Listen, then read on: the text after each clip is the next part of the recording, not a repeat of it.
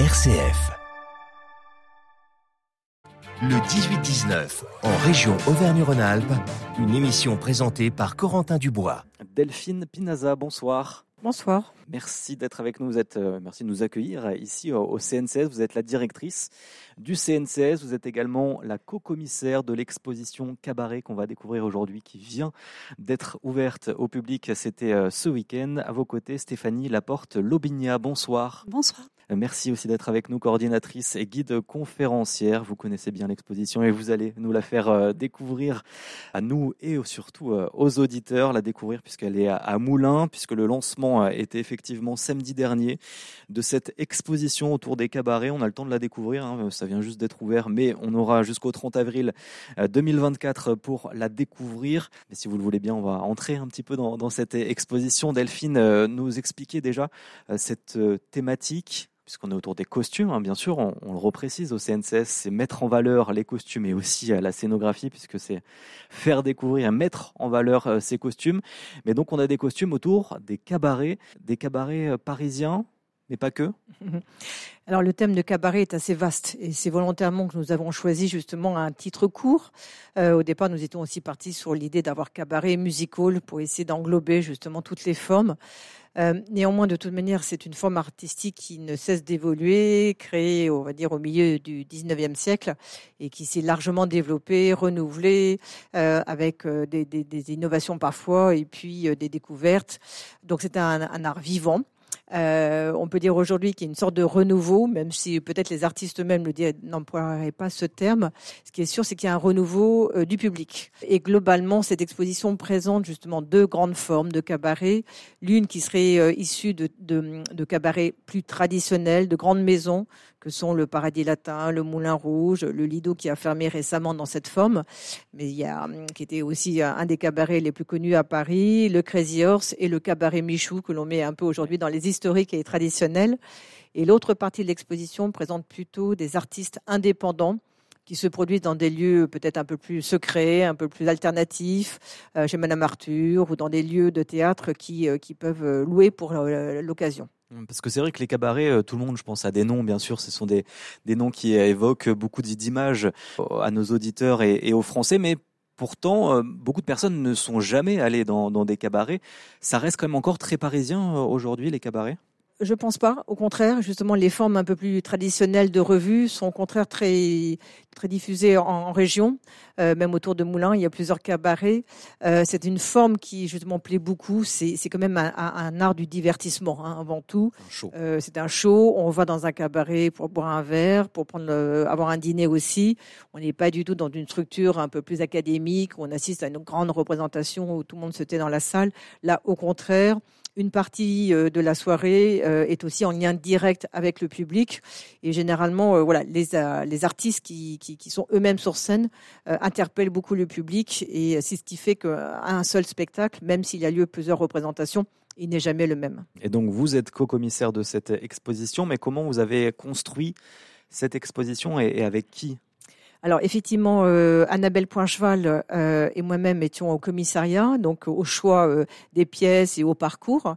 Et puis François Gauthier Lafaille, qui est le scénographe, qui nous, a bien sûr largement accompagnés dans cette aventure, qui a été de présenter ces costumes dans nos espaces, hein, qui sont nos espaces réservés aux expositions temporaires. C'est vrai qu'on peut en toucher un mot. Le CNCS, c'est un, bâtiment extraordinaire avant de, parler de ses missions et, de, son essence un petit peu à ce lieu euh, spécial français euh, qui est une structure publique. C'est un lieu magnifique. On est dans, dans une ancienne euh, caserne. Un ancien quartier de cavalerie, ancienne caserne. immense. Très vaste. Le site en lui-même faisait 4 hectares. Aujourd'hui, le CNCS n'en a qu'une partie, mais la plus grande, on va dire, avec ce bâtiment historique, classé monument historique, notamment grâce à son escalier central. Une très belle architecture qui a fait que, effectivement, ce bâtiment est préservé. Et puis, une réadaptation pour une ouverture en Centre national du costume et de la scène. Mais on va se concentrer effectivement sur euh, cette exposition euh, cabaret. Euh, Stéphanie Laporte Lobigna, vous êtes coordinatrice et donc guide conférencière ici. Donc vous faites découvrir cette exposition au public. Qu'est-ce qu'on peut découvrir justement dans cette euh, exposition? On l'a dit, hein, les cabarets, c'est très diversifié, euh, c'est très large. On a beaucoup d'époques euh, aussi. Qu'est-ce qu'on peut découvrir quand on entre dans cette exposition? Avant de découvrir les maisons, c'est vrai que vous entrez dans le foyer. Donc vraiment cette idée, vous, vous poussez la porte d'un cabaret et vous êtes accueilli. Déjà un premier show euh, qui commence, on pourrait dire, euh, dès votre arrivée. Et on a vraiment voulu reproduire cette ambiance-là. Vous êtes accueillis par des artistes, vous êtes euh, accueillis par un maître de cérémonie, donc quelques artistes costumés, on pourrait dire, vous accueillent. Vous avez aussi un très beau panorama d'affiches aussi qui rappelle un petit peu le souvenir de grands noms du cabaret. Et ensuite, on vous emmène dans la loge parce que c'est un endroit un petit peu magique aussi, les coulisses d'un spectacle et on a montré vraiment cette idée de d'accessoires. On ne voit pas suffisamment peut-être les accessoires euh, d'habitude dans nos expositions. Donc là, ça un focus euh, sur ces éléments qui sont très importants dans un cabaret parce que euh, les girls, on pourrait dire, sont plus habillées en accessoires qu'en costume et en, nombre de métrages de tissu, hein, c'est assez limité, donc c'est plus cette idée d'accessoires. Et là, vous avez un très beau panorama, donc ça vous emmène déjà un petit peu dans les coulisses avant d'aller admirer euh, les spectacles. Oui, parce qu'on a les maisons, les grandes maisons hein, que vous avez euh, citées, euh, Delphine, mais il y a ensuite plus des thématiques. ça s'est voulu un, petit peu comme ça de, de séparer en deux les grandes maisons et ensuite des thématiques des cabarets? Oui, parce que c'est vrai que dans les grandes maisons, c'est l'idée d'une troupe avec des artistes qui travaillent pour euh, cette maison, ce cabaret, où ils ont bon, des, des rôles bien sûr euh, et portent des costumes identifiables. Euh, dans l'autre partie, ce sont des identités selon les maisons. Oui, parfois il y a des hiérarchies. Hein, on retrouve encore des hiérarchies. C'était le cas pour le Lido encore il y a quelques années avant qu'il ne ferme. Mais c'est vrai qu'il y a une hiérarchie chez les, chez les girls, chez les danseuses. Et ça, c'est important. C'est un petit peu comme euh, euh, à l'Opéra de Paris, euh, dans la danse classique, vous avez une hiérarchie. Donc ça, c'est assez gardé en tout cas. par exemple, au Lido, quand vous commencez, ce sont les plus belles et elles ne sont pas dévêtues. Donc elles n'ont pas encore l'autorisation, on va dire, de danser nues. Et après, vous avez donc les nus qui apparaissent. Ça, c'est gardé. Donc on voulait montrer aussi cela dans l'exposition et dans la deuxième partie. Donc ce sont des artistes indépendants qui euh, n'ont pas, euh, ne font pas partie, on va dire, d'une troupe, qui ne sont pas rattachés euh, forcément à un cabaret. Et ils produisent des numéros chaque soir dans différents cabarets, ils ne sont pas forcément liés à un cabaret à chaque fois. après, ils se considèrent quand même comme une famille. Et ça, c'est important aussi de le noter. Et puis, ils ne sont pas habillés, on pourrait dire, de la tête aux pieds. Et c'est à eux d'eux-mêmes de, de, fabriquer leurs costumes et de, surtout de jouer un rôle. Ils créent un personnage, ils nous racontent une histoire.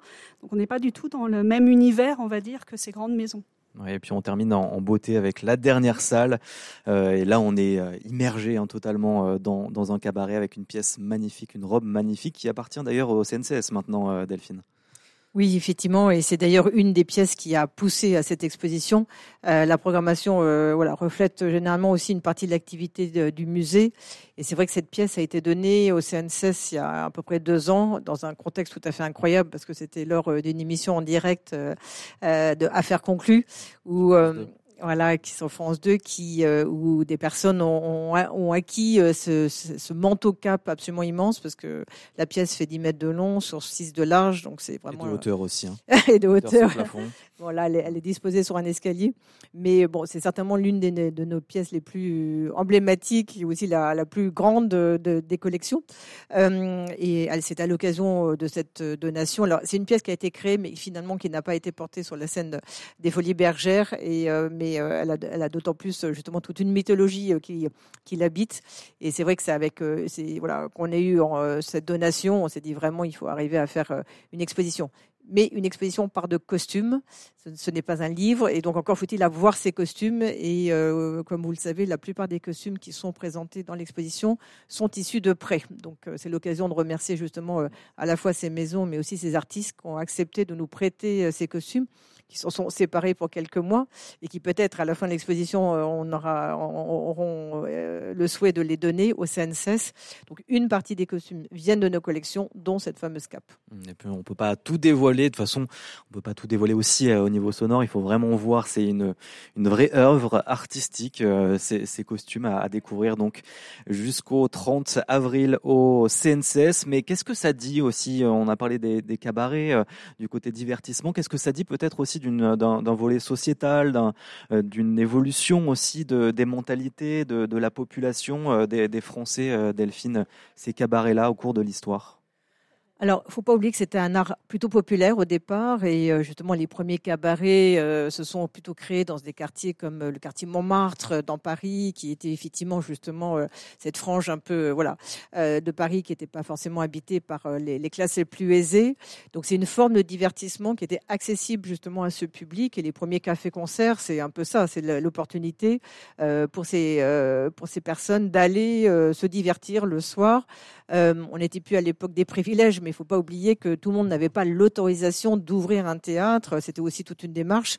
Et, cette idée d'avoir ces premiers cafés euh, qui s'ouvrent et qui permettent aussi d'accueillir justement euh, des chanteurs, effectivement, assez vite, il y a eu cette idée un peu de revendication euh, orale à travers la chanson, qui était un peu comme une critique, une satire, qui s'est d'abord d'abord est apparue aussi à travers la, la poésie, les fables ou la littérature, où justement c'était aussi l'occasion pour les artistes de dénoncer certains éléments et ben là, c'est une forme, euh, on va dire, de spectacle qui, effectivement, se permet certaines libertés, certaines critiques ou certaines revendications. Et puis on sort de cette exposition, on sort euh, même du bâtiment hein, euh, où on est actuellement. Il y a un autre bâtiment en, L, en, en perpendiculaire, qu'on va visiter avec vous, Vincent Imbert. Bonsoir. Bonsoir Corentin, bonsoir à tous. Journaliste RCF allié. Vous allez nous plonger dans la Seine, qui est justement le nouveau lieu du CNCS ici à Moulins. Oui, alors j'ai visité euh, la scène déjà, je, tiens à le dire, j'ai visité ça comme un visiteur néophyte que je suis, avec un regard euh, extérieur, et je dois dire que j'ai adoré cette visite. Je peux même dire que c'est mon espace préféré du Centre national du costume et de la scène. Et petite anecdote, euh, eh bien c'est avec l'ouverture de ce nouvel espace, donc en avril, que le CNCS a, changé de nom. En réalité, il s'appelait le Centre national du costume de scène et est devenu le Centre national du costume et de la scène. Une différence de sémantique, mais je trouve qu'il y a du sens. Vous allez me dire pourquoi. Vous allez me dire pourquoi ça a du sens. Mais parce que euh, je trouve que ça donne une autre envergure complètement au CNCS. Euh, ça permet d'élargir déjà euh, le, champ du CNCS. Et puis c'est tout un, univers là qui s'offre à nous, euh, l'envers du décor en fait, de quelque chose que l'on ne voit pas. Nous, on va, au théâtre, on prend du plaisir à, voir ce que l'on veut nous montrer. Aussi très agréable de découvrir comment le, le, metteur en scène en fait travaille. Et là, on le découvre complètement. Toutes les étapes en fait de la fabrication d'une pièce de théâtre sont disséquer, étudier. C'est presque scientifique dans la façon dont c'est montré. On est de quelle manière, par exemple? On est entre le cabinet de curiosité et le cabinet d'architecte. On a d'un côté euh, des maquettes qui sont là pour nous expliquer euh, l'éclairage, les poulies, comment ça fonctionne dans l'envers du décor. Et puis on a à côté de ça euh, des objets. Alors on a de tout. Hein. Il y a un cerf qui doit être à 5 mètres du sol, accroché par les pattes, la tête en bas, empaillé. Et à côté, il y a un sanglier à qui on a accordé le même sort. Et puis il y a des lampes, des mâles qu'on a envie d'ouvrir, dans lesquels on a envie de piocher. Tout ça est exposé au mur. Et ça, c'est très bien fait. Moi, c'est quelque chose que j'ai adoré. On a comme ça des murs 5, 6, 7 mètres de haut avec tout un décor et, on a envie d'aller chercher comme ça des éléments de décor pour, euh, pour, le, pour lequel on voudrait, qu'on voudrait utiliser pour nous-mêmes, peut-être euh, mettre en scène. En fait, c'est ça qui est intéressant dans cette exposition, c'est que quand on sort de l'exposition, on a envie de construire sa propre mise en scène, on a envie de faire son propre décor, euh, sachant que tout ça, c'est basé sur euh, donc euh, Cyrano de Bergerac, hein, donc mise en scène par, euh, par Denis Podalides. C'est lui qui prête donc tous les décors, toutes les maquettes, tous les dessins. Et donc on voit par le travail de Denis Podalides, et eh bien le travail que nous on pourrait faire aussi si on était metteur en scène, parce que je ne suis pas évidemment. Il y a plusieurs scénographies, plusieurs types aussi de, de scénographie. Vous avez parlé des, donc de cette grande scénographie autour du Cyrano de Bergerac. pour les maquettes aussi, il y a encore un autre style? Oui, en fait c'est une quand on rentre dans la pièce de, donc de la scène, de l'exposition de la scène, on est sur une longue pièce en, enfilade et on a plusieurs étapes, plusieurs actes. C'est plutôt euh, bien, bien pensé. Et donc, quand on arrive, il y a l'acte 1. Donc, l'acte 1, c'est euh, conception de la scénographie. Là, on a tous les dessins, explication comment on part d'un texte mm. et on, le, on, le, on en fait une image en 3D. Et puis, il y a euh, l'acte 2. Alors, l'acte 2, c'est l'exposition, la fabrication, le savoir-faire. Alors là, c'est on voit tous les, les mécanismes en fait d'un plateau, l'envers du décor, comment ça fonctionne, comment est-ce qu'on monte euh, un poids euh, très très lourd, comment est-ce qu'on euh, déplace un décor en carton.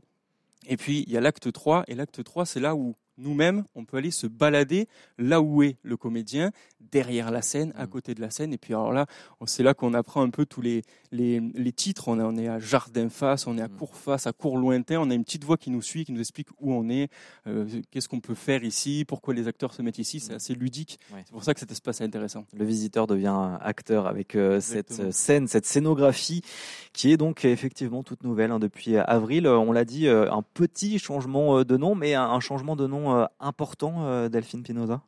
Oui, un changement de nom euh, subtil, on va dire. Euh, c'est jamais facile de donner un, nom et un titre euh, pour qu'il soit parlant au public, pour évoquer un certain nombre de choses. Et c'est vrai que vous l'avez rappelé, au départ, le centre s'appelait le Centre national du costume de scène et de la scénographie. Bon, on l'avait écourté en CNCS pour voilà pour plus de facilité. Et, et par rapport à cette évolution et pour pas non plus tout changer, ne serait-ce que notre communication, notre logo qui est quand même bien imprimé aujourd'hui, on a voulu voulu rester euh, sur ce même acronyme, et tout simplement, on est, on passé voilà, au costume et de la scène, d'où aussi euh, le projet d'exposition et l'exposition qui avait été euh, montée cet été autour de la marionnette, pour bien faire comprendre au public justement qu'on s'élargissait et qu'on n'était pas que dans le costume, même si bien sûr le costume reste notre cœur de métier, et la preuve avec cette exposition sur le cabaret. J'aimerais qu'on finisse avec vous cette première partie avec une histoire importante de ce lieu du, CNCS, c'est la collection Nourief. Euh, qui est là depuis 10 euh, ans, 2013. Hein, elle est arrivée ici au, CNCS. Expliquez-nous comment ça s'est passé, quelle, est son histoire à, cette collection. Nous rappeler aussi peut-être euh, qui est Nourieff. Oui, Rudolf Nureyev, certainement l'un des plus grands danseurs du XXe siècle avec Nijinsky, euh, décédé en 1993, euh, grande figure hein, euh, de, la, de la danse, de la danse classique. il a quitté la Russie, bon, je vais courter parce qu'il faut venir au CNCS pour connaître toute son histoire, mais il a demandé l'asile politique en 1961 lors d'une tournée, et ensuite il s'est produit sur toutes les scènes du monde, il dansait énormément partout, il est surtout connu comme un, un, un des plus grands interprètes du ballet classique, mais aussi un chorégraphe. Et notamment, il a été euh, directeur de la danse à l'Opéra de Paris qui va d'ailleurs bientôt lui rendre une exposition, lui rendre hommage à travers une exposition. Euh, peu de temps après l'ouverture de l'établissement, en 2006, euh, date de l'ouverture, donc quelques, quelques années après, en 2008, la Fondation Nourieff, donc fondation qui avait été créée par ce danseur, s'est adressé à l'établissement. Nous proposons cette collection à charge pour nous d'avoir un lieu permanent parce que c'était une des demandes de, euh, des danseurs dans son testament d'ouvrir un lieu dédié à sa mémoire. Nous avons d'abord fait une exposition, c'était Martin Kahn qui avait fait cette exposition temporaire, exposition qui a été présentée d'abord ici au CNCS à Moulins, mais qui est aussi partie en Russie et ensuite aux États-Unis. Époque qui se ferait peut-être plus aujourd'hui. Euh, et, quelques années après, nous avons ouvert ce lieu permanent avec sa collection qui est entièrement présenté, sauf les œuvres trop fragiles, les costumes, les photos, les gravures qui sont en rotation. ça représente quand même une centaine euh, de pièces, avec des nouvelles pièces euh, aussi fréquemment. Voilà, un renouvellement des pièces. On a quelques dons très rares, mais il y a quelques dons qui peuvent un petit peu euh, enrichir la collection. Mais il y a un renouvellement, en tous les cas, des costumes très régulièrement.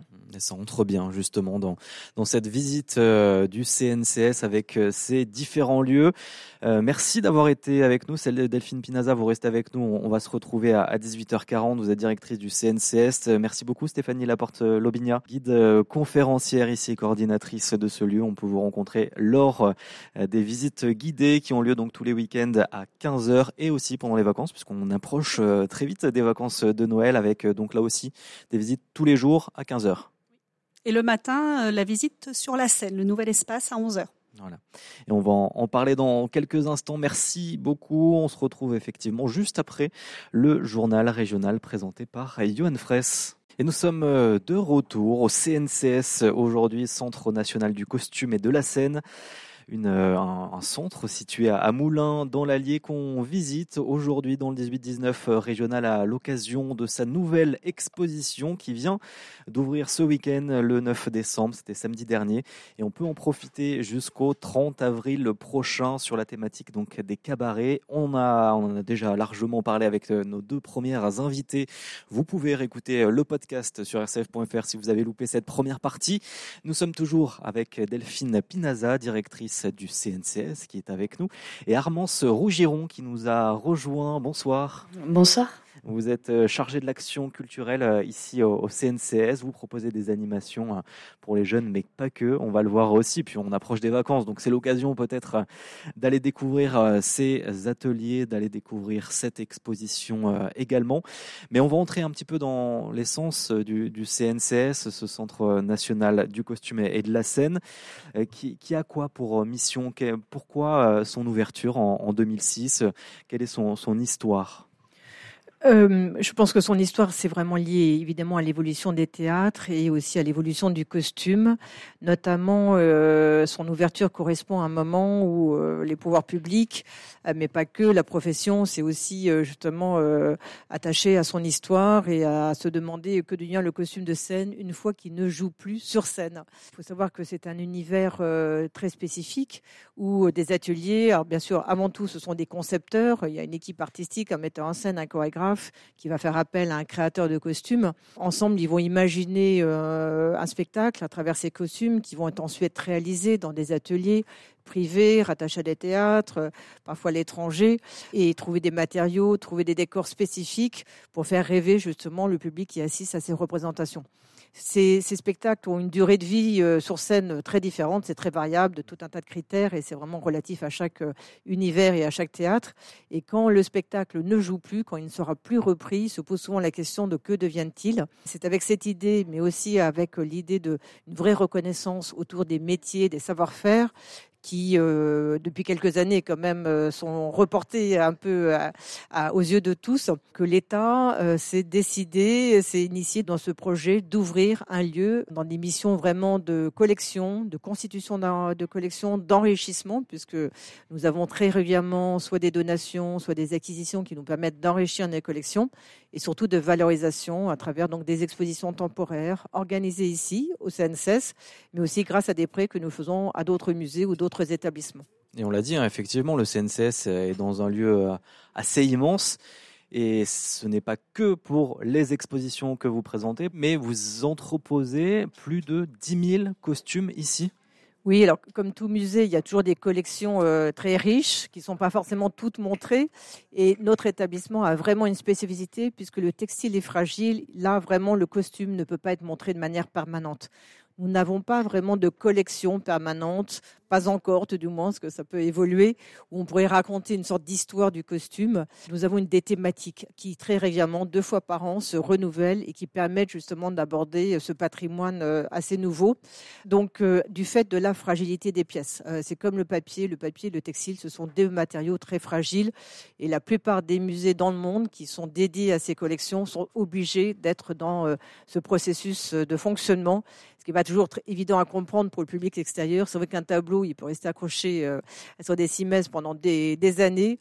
Un costume ne peut pas être présenté pendant des années, pendant plusieurs mois même euh, sur un mannequin. C'est vraiment lié à ces conditions. Euh, Vous avez des conservateurs de, ces costumes qui travaillent Il y a des réserves qui sont non accessibles au public évidemment parce que ce sont des lieux aussi de rangement qui sont pas du tout prévus pour accueillir le public où les costumes sont conservés à l'abri de la lumière de jour dans un climat stable avec une température et une humidité qui permettent leur meilleure conservation. Vous parliez des, des tableaux par exemple on les entretient euh, aussi pour entretenir leur couleur, euh, leur état. Euh, vous faites ce travail aussi avec les costumes. Il y a une manière d'entretenir un costume? Oui, il y a toutes des, actions de conservation préventive justement au sein des équipes de collection du département des collections. De quelle manière par Alors, exemple? par exemple, déjà, on fait de la micro-aspiration, c'est-à-dire chaque pièce va être micro-aspirée. Il faut savoir aussi que certains costumes peuvent pas vraiment être nettoyés. Ils sont fabriqués avec des matériaux tellement insolites, dans des teintures particulières qui, qui ne permettent pas un nettoyage en profondeur.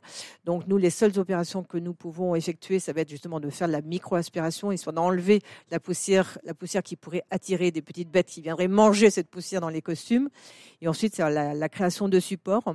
Certains costumes peuvent supporter d'être justement sur des cintres avec une certaine tension une attraction terrestre, et d'autres doivent être mis à plat, couchés dans des tiroirs, ou alors fabrication de supports pour des masques pour des corsets, pour des éléments qui ont besoin d'être gardés en volume pour leur bonne conservation. Donc ce travail de conservation euh, important, ce travail de valorisation aussi à travers notamment les, expositions, vous avez un travail également de, recherche, d'études euh, scientifiques euh, autour du costume et peut-être de la scénographie aussi aujourd'hui? Tout à fait. Alors c'est aussi le travail justement du département des collections.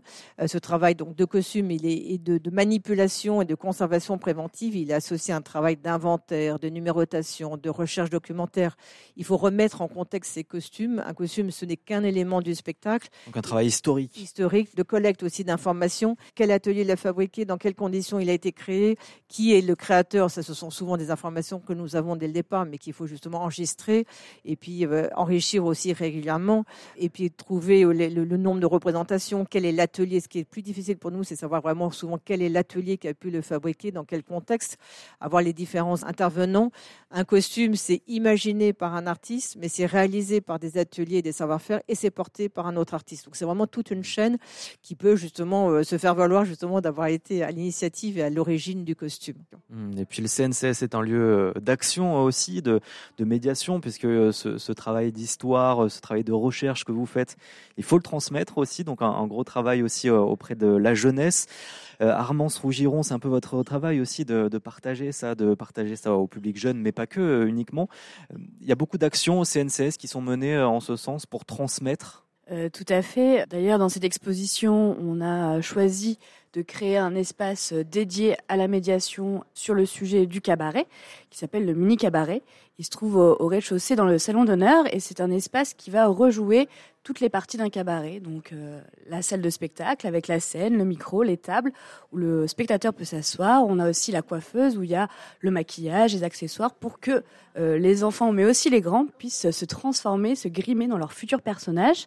Puis bien sûr les loges où on va pouvoir euh, découvrir des costumes et choisir le personnage qu'on veut incarner.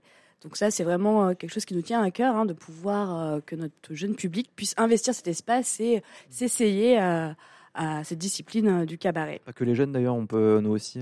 Non, bien sûr, les grands sont très séduits par cet espace qui est assez attractif. Hein, C'était le, le, but.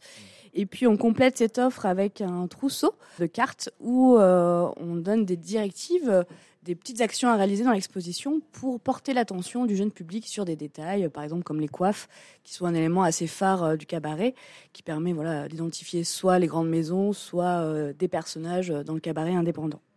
Et pour activer euh, tout ça, on, a aussi une programmation. Donc pour les vacances d'hiver, on propose des ateliers le jeudi donc le matin, c'est pour les 4-6 ans et l'après-midi, c'est pour les 7-10. Donc euh, les thèmes abordés pendant les vacances d'hiver, ça va être euh, habits de lumière. Donc l'idée, c'est de créer euh, un accessoire lumineux, brillant, éclatant, hein, vraiment à l'image des artistes du cabaret, puisque le strass, la paillette, la lumière, c'est vraiment un élément phare de cette discipline.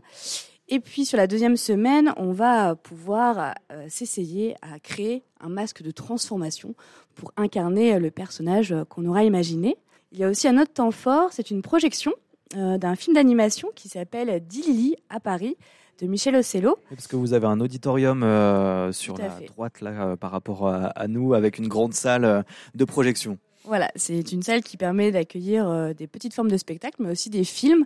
Et pour transmettre un peu l'univers du cabaret aux enfants, on a trouvé que ce film était judicieux, car c'est l'aventure d'une petite fille qui débarque à Paris et euh, qui doit mener l'enquête euh, pour trouver euh, qui sont les criminels. Mm. Et dans sa quête, elle va traverser des lieux emblématiques du cabaret comme le Moulin Rouge. Elle rencontre Toulouse-Lautrec, qui a aussi beaucoup peint les artistes femmes du cabaret. Donc ça permet dans cette aventure de sensibiliser le public, enfin le jeune public, à cet univers et un peu à son histoire aussi, qui est un peu mm. ancienne par rapport aux enfants d'aujourd'hui. Delphine Pinaza, euh, quand vous nous racontez cette mission qui est la vôtre ici au, CNCS, quand on voit aussi toutes vos collections, vos 10 000 costumes, aujourd'hui la, scénographie, est-ce qu'on peut imaginer aussi demain euh, que le CNCS devienne une école avec tout ce réseau que vous entretenez? Est-ce qu'il euh, y a des futures formations qui seront là demain et qui pourront être dans cet établissement? euh, oui, tout à fait. D'ailleurs, c'est le futur, tout en étant dans la boucle du passé, parce que le premier document qui a été écrit euh, en préfiguration à, l'ouverture du CNCS envisageait justement l'idée d'avoir un lieu de formation qui n'a pas été ouvert, parce que d'abord, il s'était passé beaucoup d'années entre le premier papier écrit et puis l'ouverture. Et c'est vrai que c'était dans le cadre d'une formation vraiment diplômante, une formation initiale, et que là, c'est aussi d'autres secteurs, d'autres ministères.